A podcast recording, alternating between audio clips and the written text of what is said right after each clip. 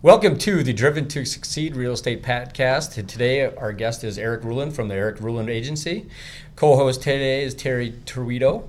And Terry, you want to give us a little market update on the real estate side for Minnesota? Absolutely. I uh, was looking at it, uh, I pulled it this morning. This was just for the week ending in May 28th. So, just a quick little update. I found some interesting stuff out there. And this is for the Twin Cities um, area.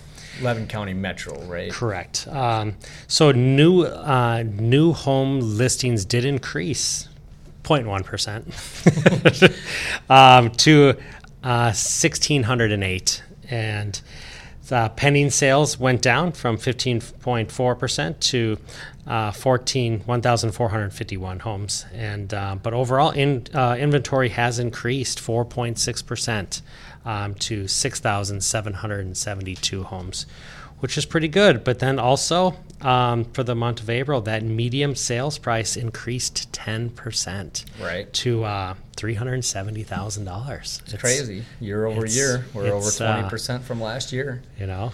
Um, you know, Erik, just a, Erik, you're going to be insuring a lot more for houses. Things are changing, right? you know, it's uh, it's it's going to be something that's ever changing, right? And we yeah. keep up with that. But correct, yeah. So interest rates, you know, just a couple short months ago, we were sitting at about 42, 4,400 homes. So we did get a nice bump for the spring market, and now we're kind of keeping that keeping that flow. And I think we will be continuing that that increase over the next coming months. So um, hopefully, we can keep having less uh, multiple offer situations, and you know borrowers are easier to get financing and so forth on these. Um, as far as financing and mortgage average mortgage rate we pulled today, that was about five and a half nationwide. So um, I know some places would be a little bit less. That's a 30 year fixed mortgage. I know there's a lot of ARMs that are being talked about out there. They're still not super advantageous. They're only like eighth, quarter of a point, maybe three eighths of a point off the market. Um, you know, for a seven year, 10 year, and I've seen one today at a 15 year arm. So, some different products are coming for the mortgage industry as far as rate terms and products. So, interesting enough. But uh, today, Erik, you know, from being an insurance agent and you're a full, you offer auto, the whole works, right? Yep home, auto, umbrella, life, commercial, kind of top to bottom, a little bit everything, really everything outside of health insurance. So, you know, kind of like you mentioned, it is kind of an ever changing thing. We try to stay on top of some of those changes in the market, but, um, you know, having contact with our clients uh, from start to finish, you know, being in communication with you guys um, is really where that starts.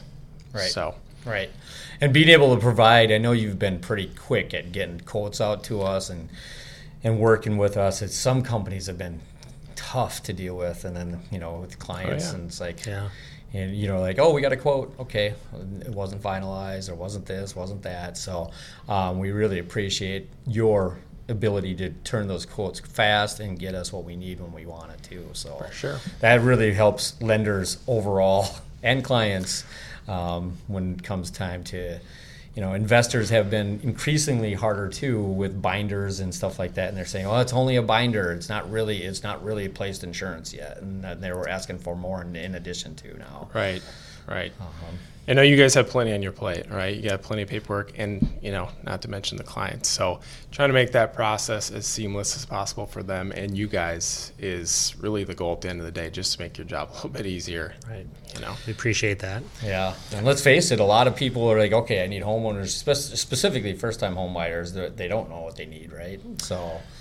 Yeah, for sure. So, you know, I've been in how, the, how yeah, I was going to ask you that. How did you get your start in this business? So, I started off in insurance, just strictly life insurance. I started off with Northwestern Mutual in uh, college. Transitioned to American Family, uh, worked under an agent that was, he's been in the business for about 30 years now.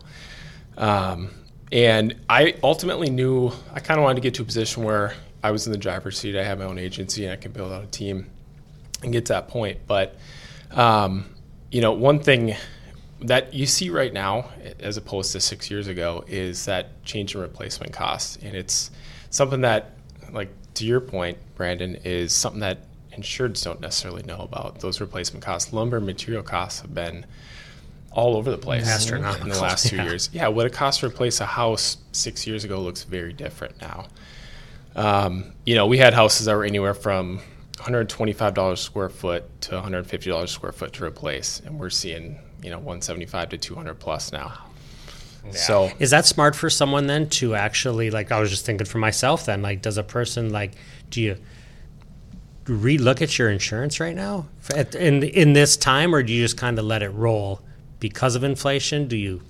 What, Yeah. What What are the steps a good person question. should take there? You know.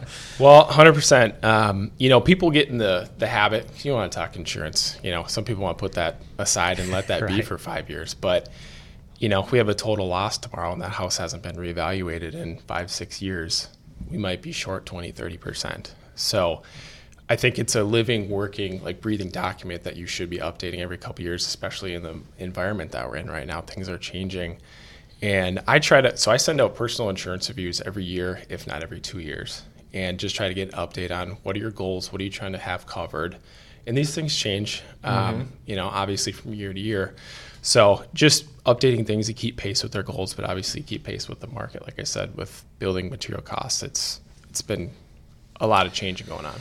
Yeah, the last thing you need is some straight line winds knock a tree over, and now you have some major problems, and, and then you're not covered, right? You're like, well, we your replacement coverage is only X, and it hadn't been updated in a long time, but now the cost of the repairs are going to be this, and now now what do they do? Like, how, Right. you know, Right. That's a tough conversation, you know. Right. And so we make a point to send out a couple reminders at least twice a year. Just let's sit down, let's review these things, and make sure we're on pace with where we should be. to be proactive, so that way you're not looking like the bad guy when it happens, because that's what happens, right? Right. They want to fight with you, And then they're going to raise your insurance. oh God, yeah, yeah. You know, and that's the thing. You want to be. You're doing this for them, right? You're being proactive, like to to your point, Brandon, um, in putting them in the best position possible. Whether it's something they don't want to review every year, but they should. Right. Um, we're just trying to put them in a position where if something were to happen, we can make you whole again, and that's you know our time to shine is when something does happen.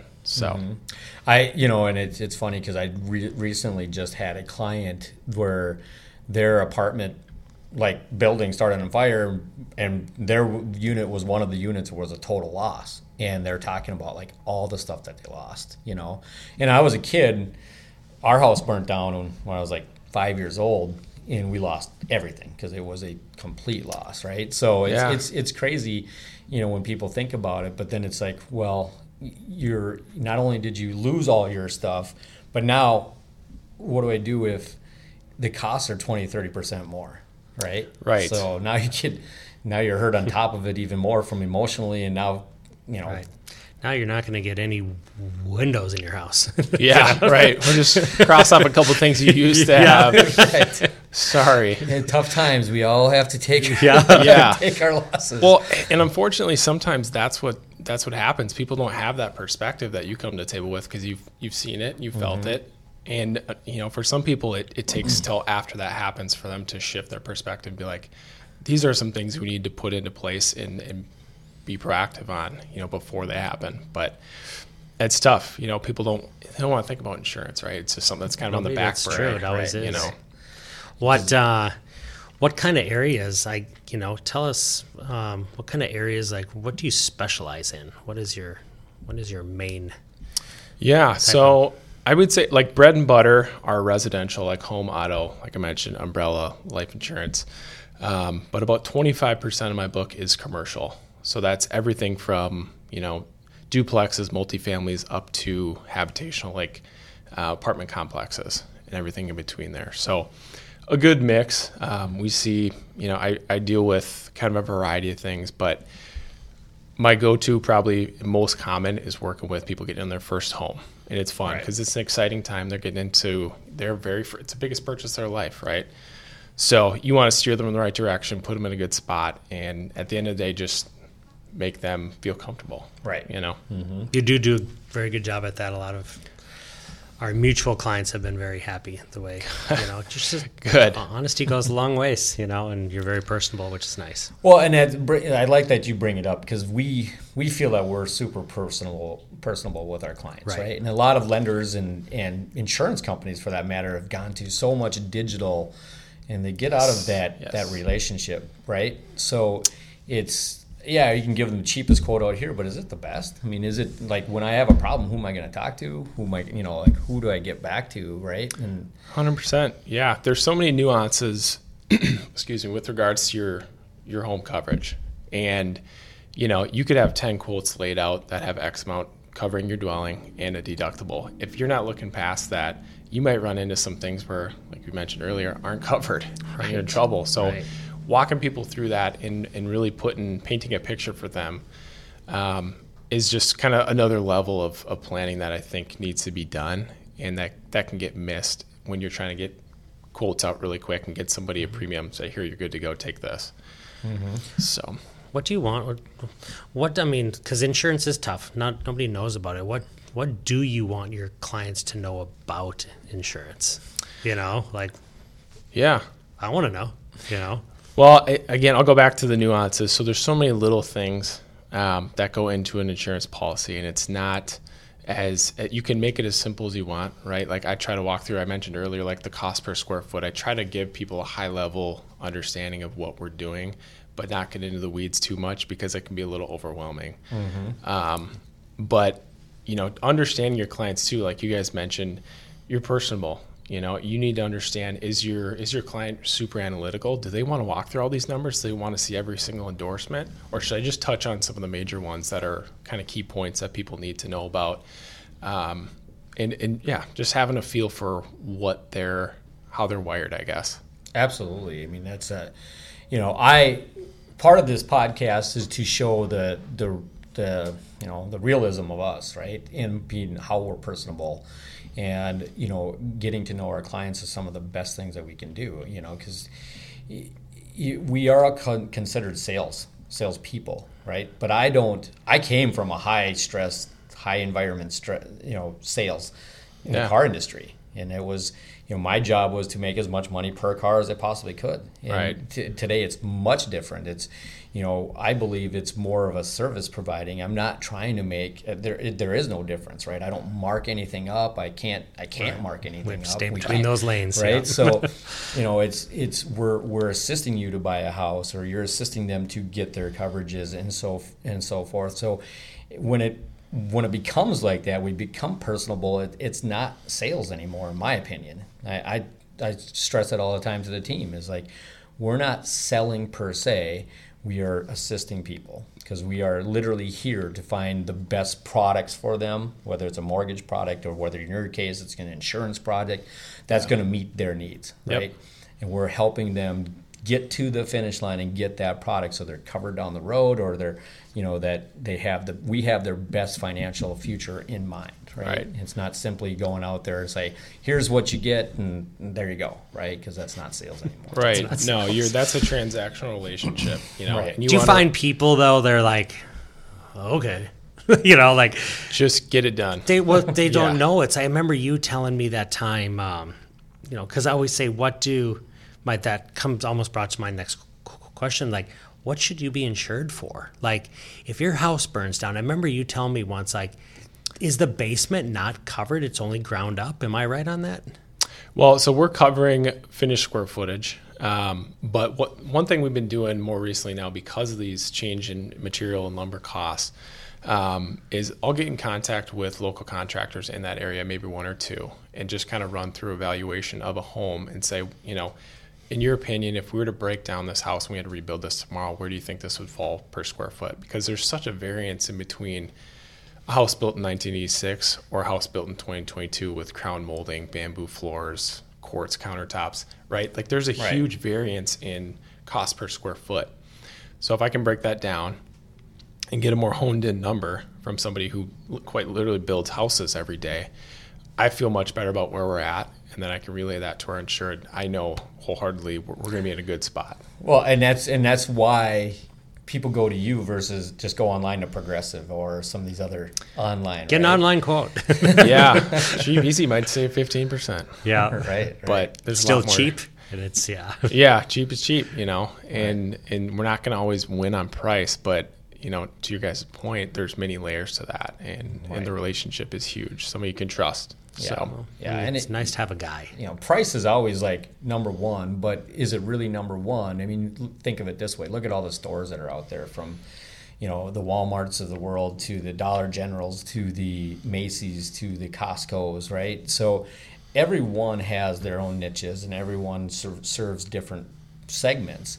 And but being able to, and I would assume like the same thing with us, we have so many different mortgage products. I mean, some guy, some people might want a 15 year product, right? Yep. Because they want to pay it off fast, they have the ability to do so. Other people like, well, that would cut into you know saving for my kid's college fund, certain things like that. We got to get to know, right?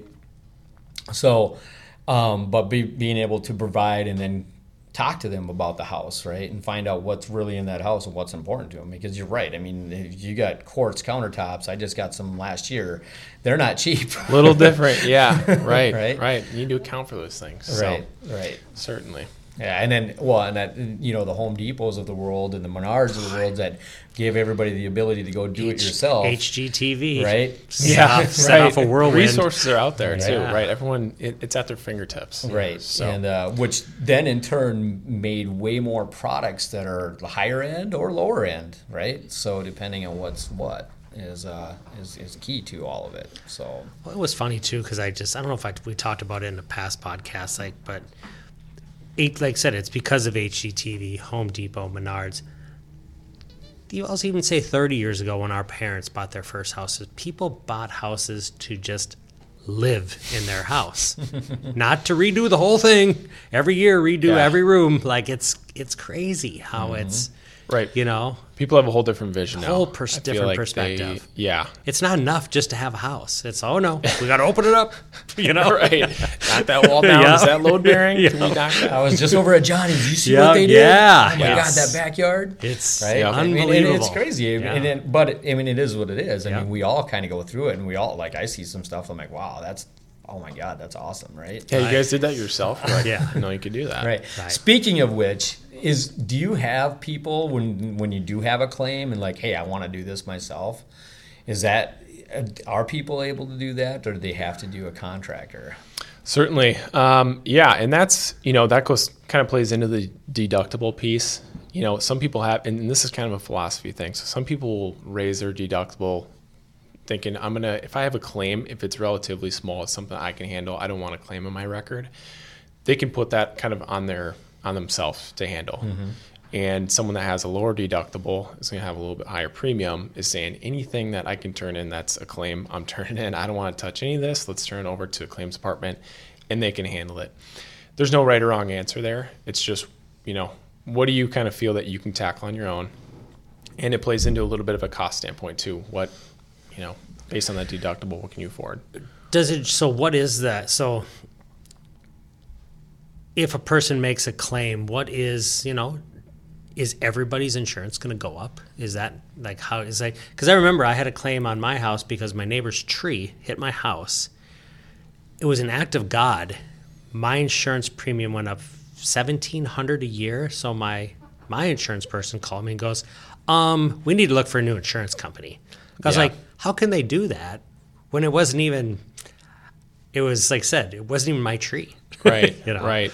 And those are that's an unfortunate circumstance, Yeah. especially because it's not your tree. Right. Um, but you know, there's non-chargeable claims and chargeable claims. So things that are due to weather, like hail or wind damage, shouldn't be chargeable. And when I say shouldn't be chargeable, meaning it's it's not going to affect your rates from that claim. But if we have enough claims in one year, you know, statewide or even in the Midwest or nationwide, we might have slight rate increases because of the volume and severity of claims. So if there's a big, huge storm that came through and knocked out a whole town, you know, Exactly, and we've know, seen it, that it happens. We're seeing in the South. Um, you know, I mean, it's a record. I mean, I think we had a record high um, amount of volume of claims in the last like 20 years. In this last three weeks, we had three separate storms come through with hail damage. So we have catastrophe teams that'll come out and handle. We can allocate resources to take care of that.